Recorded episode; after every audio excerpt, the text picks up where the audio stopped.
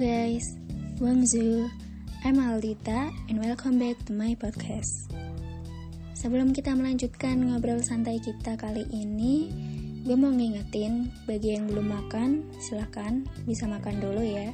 Sekalipun masih study or work from home, tapi tetap menjaga kesehatan dengan makan sehat dan berolahraga. Oke, okay, let's listen this. Kita bakal lanjutin celotehan edukasi tentang cara menjadi cerdas sesungguhnya part 2. Yang pertama, kemarin apa ya? Oh iya, betul. Stop dari si buku, stop stabiloin buku. Yang kedua ini lebih penting dan bagi gue sangat penting. Udah membudaya juga di Indonesia. Yaps, yang kedua itu adalah stop menghafal orang Indonesia itu dari SD teman-teman gue kalau ujian entah kenapa sudah dilatih dicekokin harus pandai menghafal. Gue inget banget dulu ya ketika gue masih sekolah SD SMP aliyah gitu kan SMA setiap kali menjelang ujian teman-teman gue itu terutama yang kutu buku pada sibuk ngapalin. Dan ngapalinnya itu udah kayak mbah dukun komat kamit gitu mungkin dulu gue salah satu dari mereka ya kan? Dan gue mengakui itu dulu gue juga pernah kayak gitu. Tapi alhamdulillahnya gue langsung sadar pas SMP mereka tuh saling berinteraksi gitu kan. Lo ngapain bro? Gue lagi ngafalin ujian nih. Oh lah nanti selepas ujiannya udah selesai kita kita tuh bakal lupa gitu. Apalagi buat yang udah lulus sekolah ya kan? Lupa materinya apa dulu kan? Bagi lo yang udah lulus sekarang lagi S1 atau udah lulus atau udah lulus SMA masih inget gak sih materi semester kelas 11 semester 2 ya kan? Bab 3 halaman 135 yang dulu sering lu bolak-balik nih pas ujian buat lu hafalin. Lu masih inget gak sih materi itu gitu? Kalau lu masih inget ya lu hebat otak lu jenius gitu. Memori ingatan lu bekerja dengan baik sampai saat ini. Karena mayoritas semua teman-teman gue mungkin gue ya juga termasuk gitu tuh udah udah lupa gitu sama materi yang dulu pernah dipelajarin. Kalau masih nggak percaya ya coba aja tes teman sekelas lo. Lo kenapa bisa lupa? Ya karena mereka pas ujian itu cuma disuruh ngehafal gitu. Sesuatu yang dihafalkan pasti akan lupa. Karena otak kita didesain atau diciptakan oleh Tuhan bukan sebagai penghafal. Otak kita itu didesain bukan untuk menghafal ya jelas emang. Masih ingat gak sih kisah cerita diciptakannya manusia pertama? Nah siapa coba? Oke Nabi Adam dikisahkan dalam cerita Adam waktu diciptakannya itu sudah bisa menyebutkan semua nama-nama benda di alam semesta ini. Ya kalau kakek moyang kita genetiknya dari keturunan Adam, setidaknya kita masih 11-12 lah ya sama beliau, Nabi Adam alaihi salam. Kalau masih nggak percaya atau pengen ngebantah lagi, oke, okay, gue ambil kasusnya dari si bayi nih, balita di bawah 5 tahun kenapa mereka bisa tahu ini itu gitu? Apakah sebelumnya disuruh ngafalin sama mamanya pas di dalam kandungan nih? Enggak kan? Ya jadi kita sepakat nih ya kalau otak kita tuh didesain oleh Tuhan yang maha penyayang ini bukan untuk sebagai penghafal.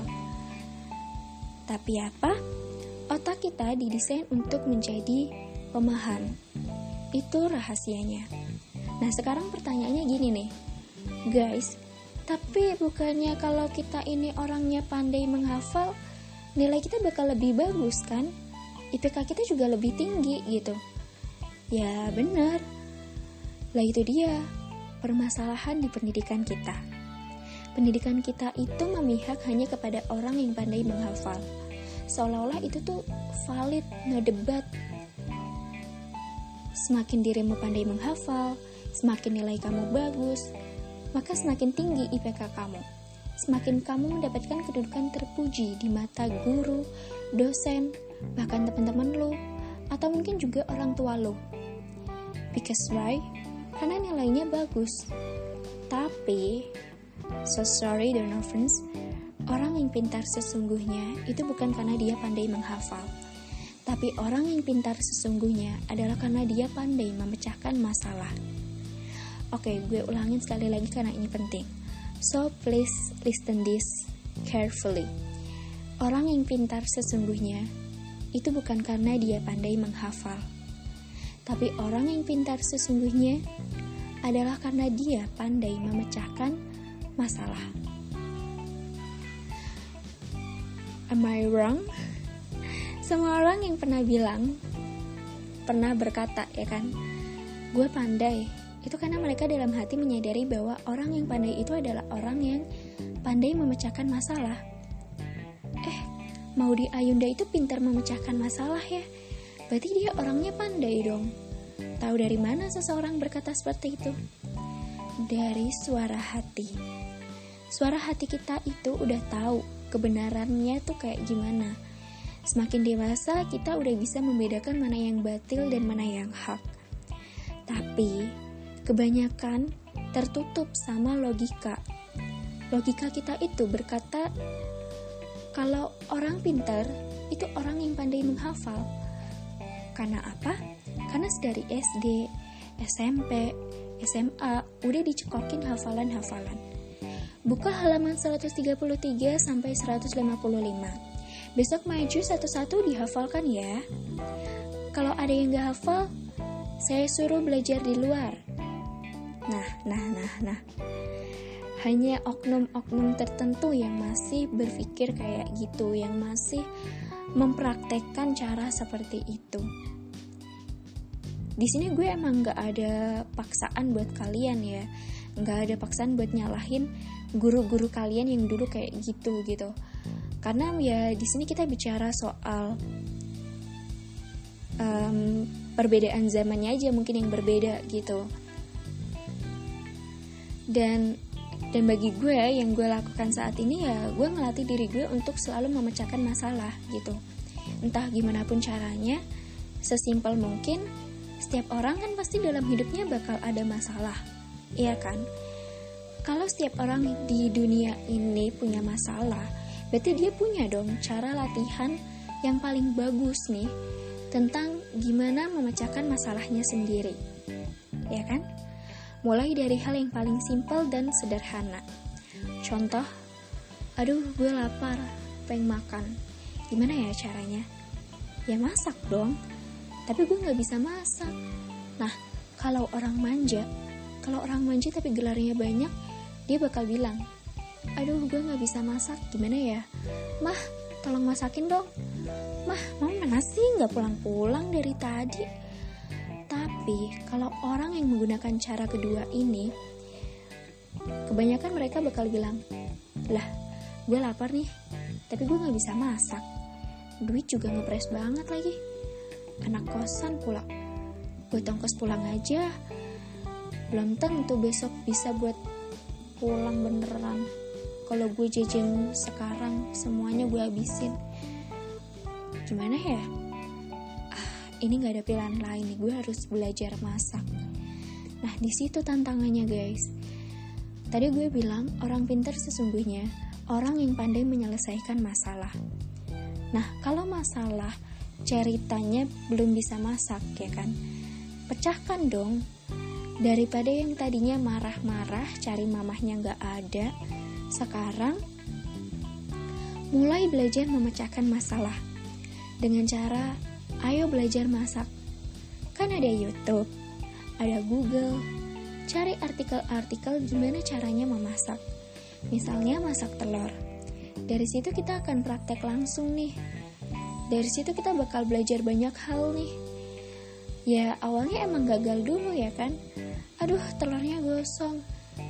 Gila kena minyak Sumpah ini keasinan telurnya.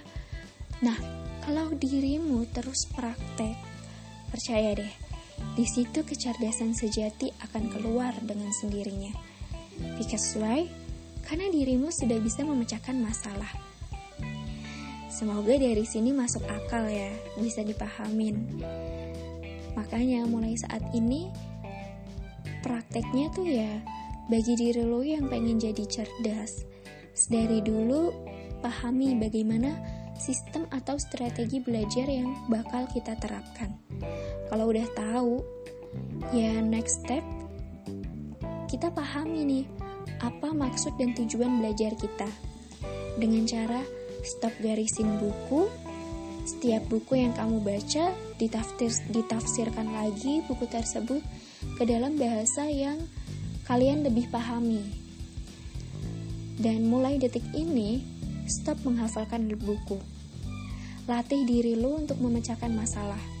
Mulailah belajar untuk memecahkan masalah dalam isi buku dengan cara kalian sendiri. Seperti yang udah gue jelasin tadi. Kalau masalahnya adalah ujian semester, maka di situ ada namanya bagaimana persiapannya. Apa aja media belajar lu, siapa yang bakal gue libatkan untuk kesuksesan ujian gue, hitung waktu sebelum ujian dilaksanakan, dan seterusnya. Kegagalan itu sebenarnya nggak ada guys. Yang ada itu adalah sebuah proses pembelajaran.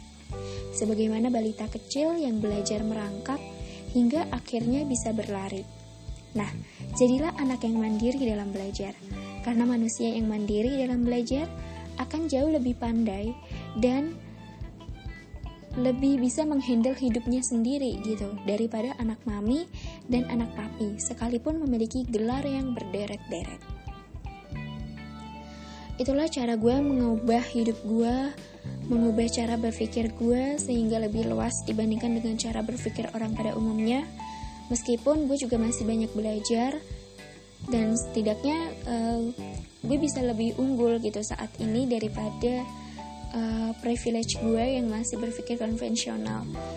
Namun secara step by step gue bakal mencoba untuk menarik mereka juga untuk ya punya mindset lebih open minded gitu. Semoga kalian semua yang dengar podcast ini bisa mengambil positifnya dari cara berpikir yang benar, terutama dalam proses belajar dan menuntut ilmu. So, sampai sini dulu guys kita sharing-sharingnya dan insya Allah next time kita bakal diskusikan hal yang menarik lainnya. Selamat berproses dan nikmati dinamika kehidupan kalian. Au revoir.